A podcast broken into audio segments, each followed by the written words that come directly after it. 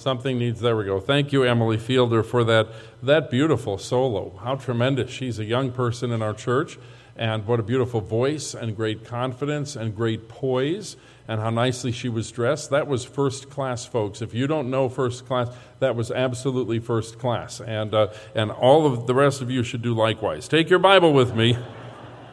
turn, turn to Luke chapter 8. Luke chapter 8 in your Bible with me. Well, None of us like to get interrupted. None of us like to get interrupted. I don't like to be interrupted when I'm doing something of great. Uh, one of the, the chief things that interrupts is this not working? Does this not work? Okay, well then we'll just forget about this. We'll use this. Uh, one, and then and then also in case in the event that I want to, oh, I have to turn it on. Is that the problem? Wait a minute, folks. We're dealing with user error. Now it said it's turned off. I think it's got low batteries, Bob. I think that's what the problem is. We'll just ignore that thing for now. I'll use the handheld mic if I want to walk around. One of the things that frustrates us is when we get interrupted in life. I, I'm frustrated. I, I just got interrupted. And middle of the sermon, okay?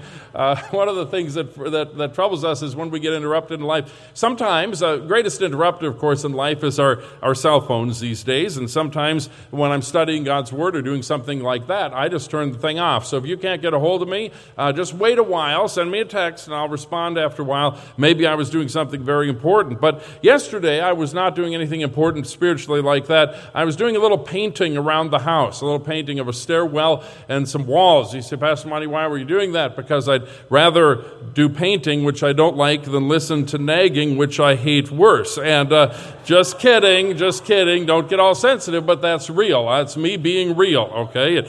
And, uh, and it, needed, it needed to get done. But uh, while I was painting, my phone was ringing and binging and pinging, and, and uh, people, to, and I don't mind because I was not doing something important, except for one little fact. When I, when I paint, you said, Pastor Monty, did you, did you roller and brush? Yeah, yeah, yeah, the old fashioned way. Why don't you use a paint sprayer? By the time I'm done, it looks like I did. It looks like I hit the carpet. It looks like I hit every. I mean, it's just it's just everywhere, and it's all over my hands. And so every time I would grab my phone to look at it, there would be paint smudges going all across my my phone. You say, Pastor Mike, it's not good for your phone. That is why I have the best insurance Apple can buy. A person can buy from Apple on that phone. So, uh, but I was talking, and, and every time I'd be right in the middle of something. I'm just gonna I'm gonna get this this edging, this cutting in thing. I'm going to do that perfectly. That was my goal to do the cutting in, the cutting in thing perfectly. And uh, uh, this, there, boom. It kind of interruption after interruption after interruption. I was going to do that perfectly. You know, you get right up next to the edge of that trim. You say, Pastor Monty, do you tape it? No! No, tape is expensive and it's just a pain to tape it. So I, I use my steady hand and my one good eye and I was going right across, and all of a sudden the phone ring, and I took a stroke, and it hit the ceiling, and what a mess! The ceiling I just painted, what a mess! And then you get frustrated when you're interrupted. The story we just read in Luke chapter 8 talks about a really interesting interruption. Now, the story of the woman who was healed of the issue of blood, that's very familiar, as is the miracle performed on Jairus' daughter when the Lord rose her, uh, raised her from the dead. Those are very famous miracles. You cannot understand the lesson of those miracles unless you consider them together. They're given to us in Scripture, Luke chapter 8. They're given to us together, and there's a reason for that. And so we're, we're going to look, if we can, at Luke chapter 8, and look again with me, if you will. We were there a moment ago in our Scripture reading, verse number 40. Verse number 40. The Bible says this. Let me give the setting for this. It says, It came to pass that when Jesus was returned, returned from where? Returned from the country of the Gadarenes. That would be on the east side of the Sea of Galilee. He's now returned to the area of Capernaum. When Jesus was returned, the people gladly received him, for they were all waiting for him. Okay, he had been over on the other side, now he comes back. Look at what happens in verse 41. Behold, there came a man named Jairus. He was a ruler of the synagogue. Now, he was a very important person. Jairus was a public figure. Jairus was someone who, because of his position and station within the synagogue, if he were to seek help from Jesus, it would not go unnoticed. In fact, on some level, It may have even been risky for him to seek the help of Jesus, but he was in an emergency situation. It didn't matter about his standing in the synagogue. It didn't matter what the other men of the synagogue had to say. He was, he was in trouble. And so the Bible says he was a ruler of the synagogue, verse 41. He fell down at Jesus' feet and besought him that he would come into his house. Here is Jairus saying, Lord. Now, by the way, very public, very, very public. Here's this man who is a major community leader. He is somebody that is highly respected. He is now kneeling before Jesus and begging him, Jesus, please come to my house. You know what happened? The disciples right away took notice of this. They, they, oh, wow, wow. This, this, the other healings, uh, Jesus cleansed a leper, but he's just a leper. Jesus gave sight to a blind man, but yeah, he's just a bit blind. He's just a blind guy. Jesus healed the, the cripple who was a beggar. Well, you know, Pastor Monty, these are kind of the low end of society. But now the disciples are watching. By the way, the whole crowd is watching. Here comes a man of great prominence. Right away, I think the disciples probably in their hearts are, well, now, here's a real customer. Here's someone we should take care of. This is Jairus. He's the ruler of the synagogue. He's a man of great prominence. And Jairus begged him, Jesus, to come to his house. Why? Verse 42. For he had only one, one only daughter, about 12 years of age, and she lay a dying. But as he went, the people thronged him. Now, you know what happens next. In that throng of people that were crushing against him and pressing upon him, there was a woman who had been ill for 12 years. She had an issue of blood. We're not exactly sure what that was, but it was definitely an illness that would cause someone to be ceremonially unclean. Jairus, prominent man, big name in the community. He has just begged the Lord, Lord, come to my house. And the Lord begins to walk the direction of his house. He's going there. He's going there with purpose because, after all, Jairus' daughter lay a dying. I like how the King James Bible puts it. She lay a dying. She was going to pass away. In other words, time was of the essence. We, we can't delay. This servant had come from the house, and Jairus had come, and he begged the Lord. And he said, he said, Lord, he said, please come to my house. Make haste to go. It was an emergency 911 call for Jesus. And all of a sudden, something happened.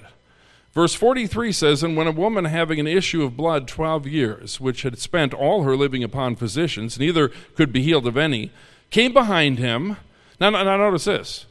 Jairus, very prominent man, knelt before the Lord very public. This woman did not do so. She came behind him so as not to be seen. She didn't want anyone seeing what she was about to do. If you'll notice, by the way, on the, the slide, some of you who have traveled to Israel with me in the past, you've seen this, uh, this painting before. It's a beautiful painting. It depicts the woman who reaches out just to touch the hem of Jesus' garment. She clearly does this so as not to be seen. And verse 44 says, She came behind him and touched the border of his garment, and immediately her issue of blood staunched. In other words, it stopped. Pastor Monty, what is happening? They were going to heal the daughter of a very prominent member of the synagogue. When a woman who was not prominent in society, it is fair to say she was avoided in society because of the ceremonial laws of uncleanness in the book of Leviticus. When a woman, understanding that to touch Jesus, now in, in, this manner of touching him would not necessarily have conveyed uncleanness, but in the Pharisaical mind it could have. She comes up behind him so as not to be seen, and she touches that hem of his garment, believing that he can heal her. The disciples were anticipating a really big visit We've got a big healing to do now. We're going to Jairus' house and we're going to heal his daughter. They had this anticipation because he, Jairus was a prominent man. But then they were approached by this sick woman secretly. She didn't want anyone to know. A woman, by the way, who had been avoided by the crowd, probably for at least 12 years. Someone that was unclean because of her issue of blood. And Jesus, according to verse number 4, alleviated her of her illness the moment she touched the hem of his garment. But I want you to remember and picture in your mind the scene. There are hundreds and hundreds of people gathered around Jesus. The crowd is so thick that they're pressing upon him physically, that, that, that he is being touched from every direction. Verse number 45 Jesus asked a question Who touched me? Now, she came from behind. He didn't see her. Pastor, do you think that he didn't know? No, I think he knew. In fact, I know that he knew. Now, get the picture. They're traveling very quickly because Jairus' daughter is dying. They're moving at a very rapid rate. This woman touches him. Jesus pauses in the middle of going to perform this other healing. That seems very urgent because, after all, the young girl is dying. He pauses, and this older woman has touched the hem of his garment, and Jesus paused and said, Who touched me? Verse 45 When all denied, Peter and they that were with him. Now, my series of sermons is on the life of Peter, but it wasn't Peter alone. The other disciples were worked up about it too. This pause, this detour, this stopping in the middle of something very important. Uh, Peter, they that were with him said, Master, the multitude throng thee and press thee, and sayest thou, Who touched me?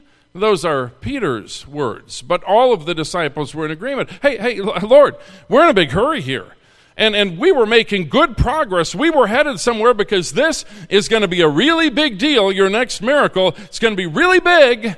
And all of a sudden, you stop everything and ask, Who touched me?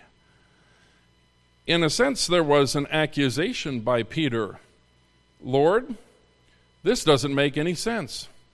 Lord, there's no possible way that we could ever figure it out. And, and Lord, everybody's touching you. Now, now, now, by the way, this is an interruption.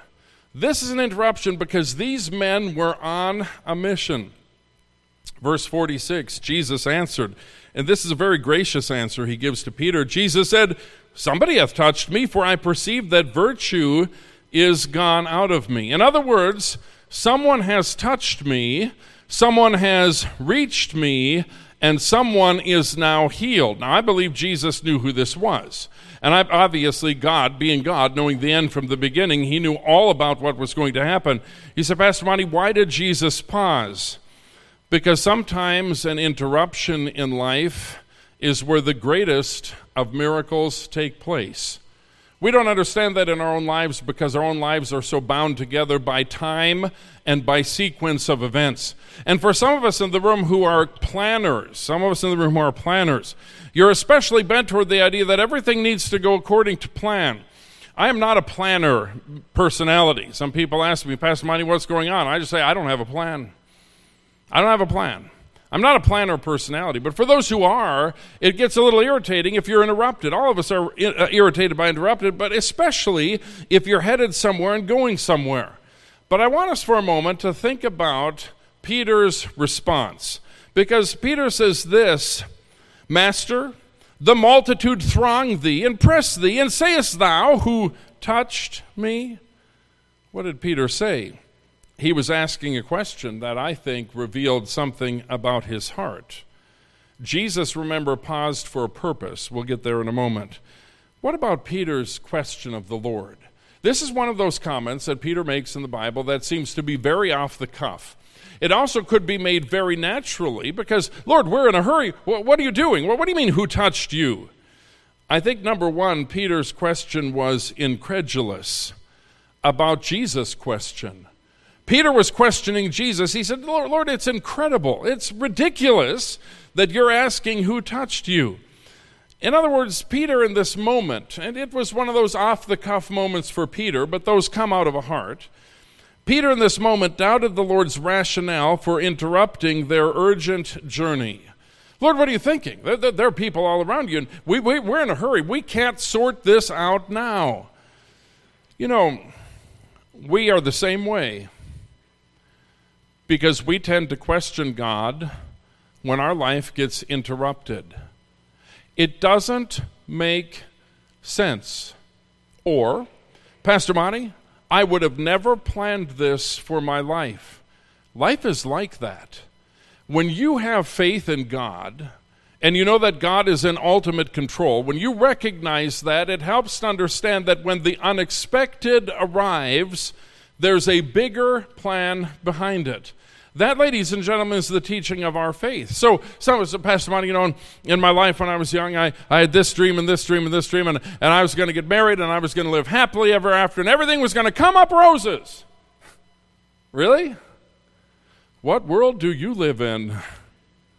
As a pastor of many decades now, I can honestly say that that is not true for anyone. Life is a mixture of good and bad. Life is a mixture of joy and sorrow. Life is a mixture of the unexpected. And life, frankly, every, almost every day of it is on some level or another peppered by interruptions. But Peter really wondered, Lord, I, I don't know what you're doing here. Why are you asking such a ridiculous question? I think number two, Peter was insensitive to the present need. Insensitive to the present need. Let me talk about this for a moment. When God interrupts our life, there's usually a purpose behind it. And the purpose is usually bigger than you. But Peter and the other disciples had their hearts set on the very public request of Jairus, the ruler of the synagogue, to go heal his daughter. And they maybe thought that finally, if we go to heal the daughter of someone who's prominent, that maybe somewhere down the line, this will put us on the map ministry wise. They were eager to go. And after all, the entire crowd had seen the, the, the ruler of the synagogue beg Jesus, so they were eager to get there. They were eager to go. And they wondered why we would stop for this woman in a small community who was likely very well known within that community, who had been sick for 12 years. Church, sometimes the biggest ministry is right under our noses. Now, I'm all about foreign missions. We have a great foreign missions program at this church. But you know what I'm not about? I'm not about giving money to missions and letting our neighbors go to hell. Just not about that. So there's a certain romance, if I may use that word. There's a certain romance to foreign missions. We love the idea of it, and we should because it's the heart of the Lord Jesus. But do you know who is also the heart of the Lord Jesus? Your next door neighbor. Pastor Monty, we've got to do something to help the people in Timbuktu, and I believe we do. I don't know, is Timbuktu a real place? Somebody Google it real quick. We've got to help the people over in Timbuktu. But what about the people that live within 100 feet of your front door? Those people need help too.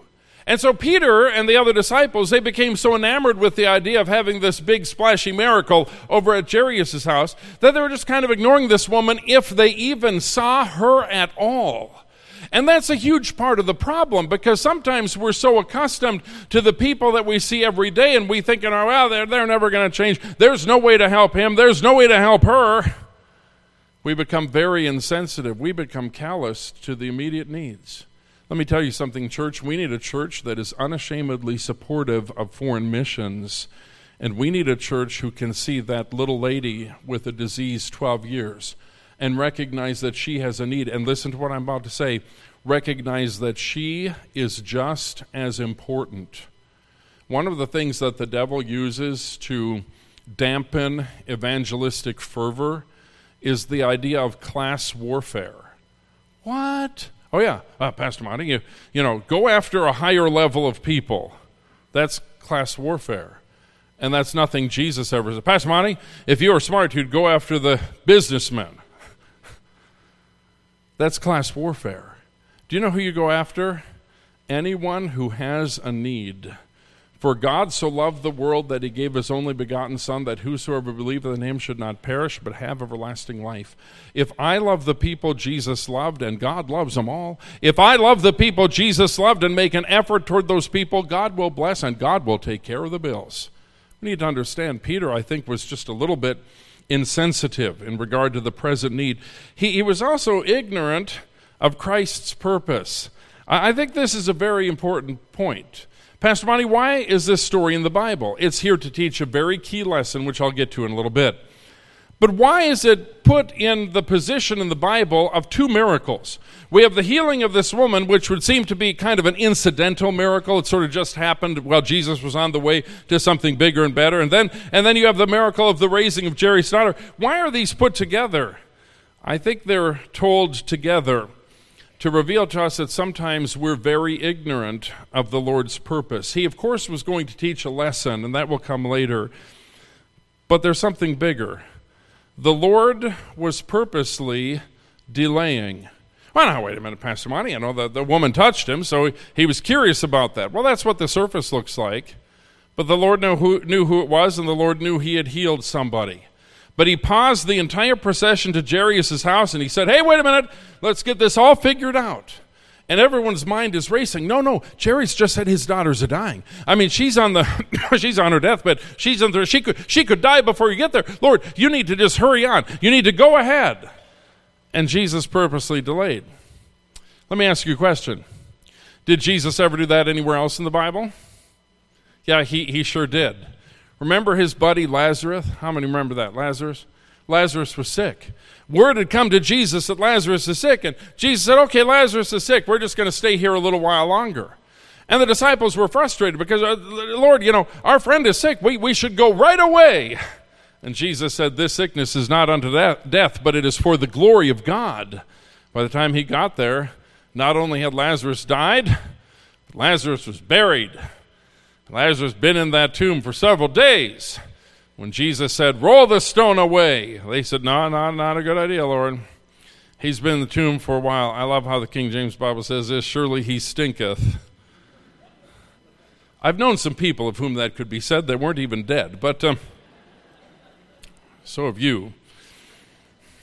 Come, come around with an aura like Pigpen. Remember Pigpen on Charlie Brown? Yeah. Ugh. I tell our young men that one of the best things they can do for their lives is wear deodorant. It really makes life better. Jesus had delayed specifically because he didn't want to heal Lazarus, he wanted to raise him from the dead. Now, I want you to look at me, folks. This interruption by this woman who likely was crawling on the ground to get to the hem of Jesus' garment and, and who was doing so secretly because she didn't want to be accused of, of spreading ceremonial uncleanness. This, this woman who had been known by the crowd who was really a nobody. And, and how could she approach the Lord face to face anyway? That would be an affront because she was kind of a nobody. This woman came up behind him and touched the hem of his garment. And by doing so, Jesus stopped and paused, and there was a discussion. And during that time, Jairus' daughter died. A servant came from the house, so the house must not have been very far away. A servant came from the house and said, "Well, I'm, I'm sorry, everybody. Hey, hey, she's she's dead. She's gone. Don't trouble Jesus anymore. There's nothing he can do now. She's dead and gone." You know the rest of the story. He walked in, who is life itself and raised her from the dead. Follow with me, please. The interruption led to a greater miracle because God was doing something bigger than Peter could have known. God's purpose was beyond his own comprehension. God's purpose was something that Peter did not understand. It made no sense to pause in the middle of what was a very important journey Peter was just ignorant of it. How many times are we that way in life? We all think we know what God should do, and by the way, we also know when He should do it. Aren't we good at that? You know, and then someone who gets bitter or angry, well, Pastor Monty, if there's a God in heaven, He would do this, this, this, and this. May I say to you, the Bible is clear that God's always doing something. We don't recognize His purpose. By the way, let me say this God's timing is always just right. Had they ignored the woman and marched forward in their quest, I'm certain that there would have been a dramatic healing of Jairus' daughter. There's no doubt about that. But can I give you a hint about something? A resurrection trumps a healing. How many know that? Yeah, I, I'd love to see someone physically healed. Boom, they're healed. But boy, wouldn't it be awesome if I were conducting a funeral somewhere and I'm reading the scripture and all of a sudden she sits up, bolt straight in the casket, with a big smile on her face. You say, Pastor Monty, would that freak you out? Yeah, frankly, would. but boy, we'd make the paper. It'd be a big deal. It'd be a big deal. Jesus paused allowing time for Jairus' daughter to die so that the next miracle would be bigger than this one. When God interrupts your life, God's doing something of a bigger nature in your life. We trust his timing. I think Peter was irritated by the interruption. He just wanted to get to Jairus' house. His, his agenda had certainly been thrown off, and time was of the essence. I think Peter also was impatient with the pause. He didn't, I, I can see him being kind of antsy. Do you know who Peter was? Peter was a type A personality. Any type A's in the room? You're going to go ahead and admit it. Beth, you're type A? Are you serious? I would have never known that. Those who know her know I'm joking. Type A personalities. They get irritated when there's an interruption, but God is doing something bigger. They get impatient when there's an interruption. Sometimes I think God slows us down to teach us a more important lesson. See, everything contained in the pages of Scripture is vital, and the fact that these two miracles are intertwined and the one is an interruption to the other is a lesson in and of itself. But verse 45 troubles me just a little bit because of the tone of Peter. Look, if you will, the verse. Jesus said, Who touched me? When they all denied, Peter and they that were with him said, Master, and I'm, I'm putting the inflection in to give you the idea of how I think this went down. Master, the multitude throng thee and, and press thee, and sayest thou, Who touched me? I think that's a little bit irreverent. Now, remember, Peter was one who talked off the top of his head. He is his, his mouth got ahead of his mind on many an occasion. I'm not saying that it's not okay to wonder. It is okay to wonder. How many say, Pastor Monty, sometimes I wonder what the Lord is doing in my life? Or I, I, my hands, both hands could be up in the air for that, sure. It's okay to wonder, but by the way, keep those key words in your brain what the Lord is doing in my life. If you knock God out of the circumstances, okay, if you eliminate God from the equation, every time you're going into despair. Because some things in life are just too heavy. Well, Pastor Monty, you know, everything that happens in life, in, in life is random and then you die. What a horrible way to think about life. What a horrible way. But if you are a child of God, if you're born again by personal faith in Jesus Christ and you recognize that He is a plan, you, you may not know what that plan is. Well, Pastor Monty, that, does that mean that you always face every problem with a steely stoicism of faith? No, I don't. And you know what? It's okay to wonder. I think if we're very honest, some of us, when we get to heaven, have some questions for the Lord. Do you have questions for the Lord? I do. I have questions, but I'll tell you, I'm going to be careful how I ask them. I'm going to be careful how I ask them. I, I, I hope, wouldn't it be nice if when we stand before Him, that everything is made clear in an instant? We don't even have to ask. That might be the case. That might be the case. We shall know Him even as He is known. It might be the case. But I have some questions. It's okay to wonder what God is doing. That's okay it's okay to ask God in sincerity what He's doing. Maybe this verse, verse 45, could have been better phrased by Peter as Lord, I'm not sure why we're pausing. Lord, I'm sure you have a purpose. Lord, maybe you could show us the purpose. Do you see the difference? The one is a sincere heart asking, the other is just someone who's being a little impertinent, perhaps a little bit irreverent. It's not okay to question God's sensibility. That almost is what it sounds like to me. Lord, I mean, you're, you're really serious? You're asking who touched you? The whole crowd is pressing in on you, and, and you're saying, Lord, Lord, this is crazy talk. You can almost read that right into the text of the Bible, can't you? It's okay to wonder, it's okay to sincerely question, it's not okay to question God's sensibility as a Christian, I have to submit myself to this God knows better than I. In this moment, Peter was in a hurry. Peter wasn't thinking, Peter was just saying, and I think he crossed a line. Jesus asked the question, though, in verse 45 Who touched me? Why would he do that? Because it gave a moment of pause and then it would introduce a lesson. Peter's question was different. It was aimed at God's character. God's character in the person of Christ. What are you doing, Lord? This is ridiculous. There's no answer to the question. So, Pastor Monty, what is the lesson of this first miracle? Look, if you would, at verse number 47. The Bible says, When the woman saw that she was not hid, that she would be found out, she tried clearly to hide from Jesus. She came trembling. By the way, I want you to see this great humility.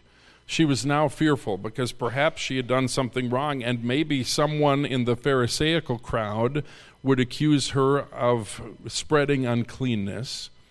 She came trembling and falling down before him. She declared unto him before all the people what cause she had touched him. Hey, this is what she said. She said, Now, now I'm really nervous about this. And, and I, I, was really shy to come up and talk to Jesus. And, and I didn't want to do anything publicly. Jairus is a leader of the community. And so when he publicly asked the Lord to come to his house, that was fine. But, but I, I'm just this poor woman. And all y'all know that I've been sick for 12 years. And all y'all know I don't want to spread my, my, my infirmity. And I don't want to spread uncleanness. But, but, uh, but I'm going to explain why. I've been sick for 12 12 years and, and I've spent all my money, everything I had, I've given to the physicians, and they haven't made anything better. They've made everything worse. And, and she said, I was desperate.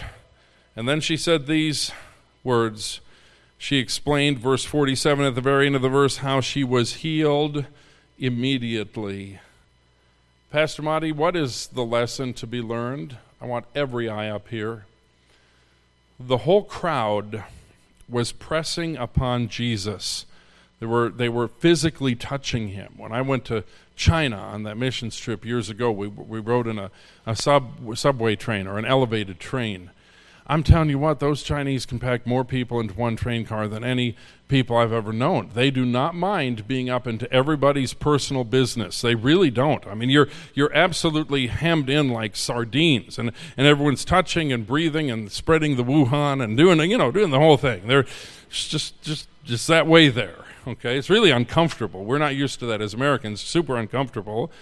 This is what was happening to Jesus.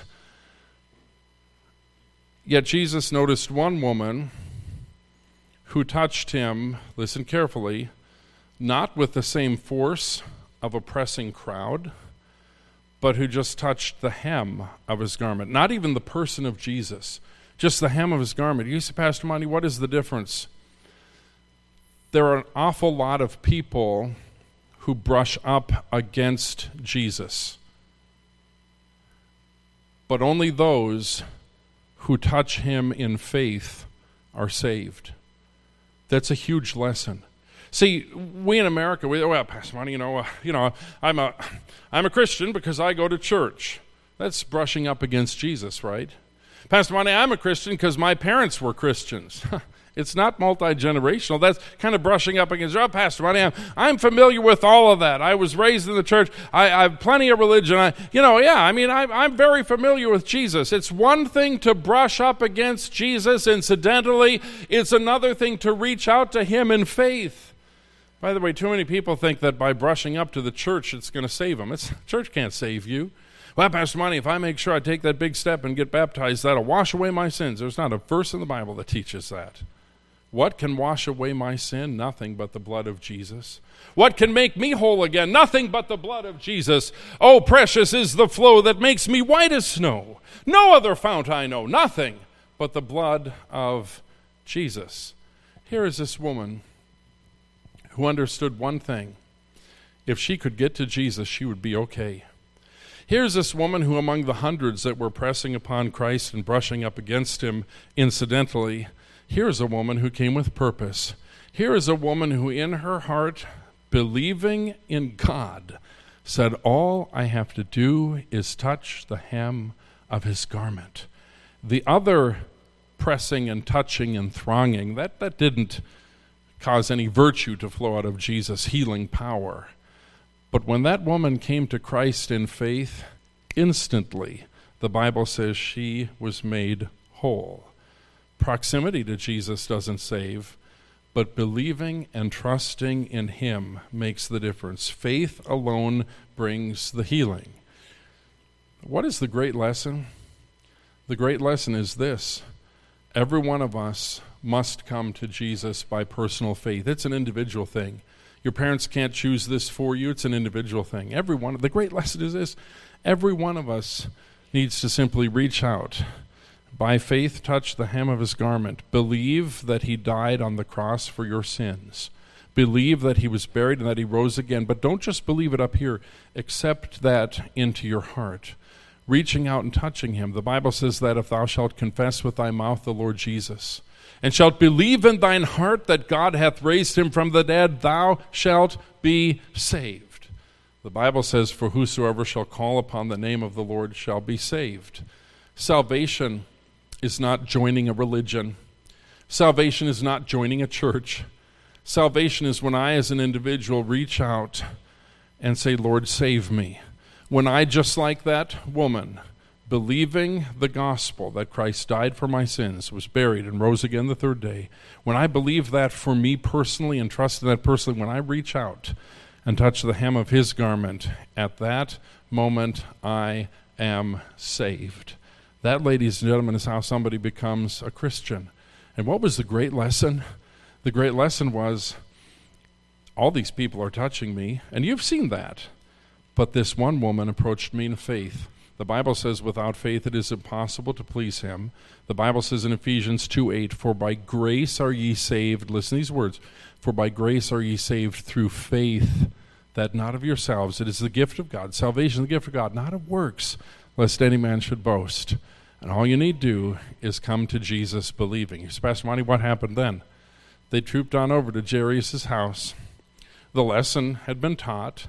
The time necessary for his daughter to die had elapsed. And then one of the greatest miracles recorded in Scripture risen from the dead. I want every eye to look this way.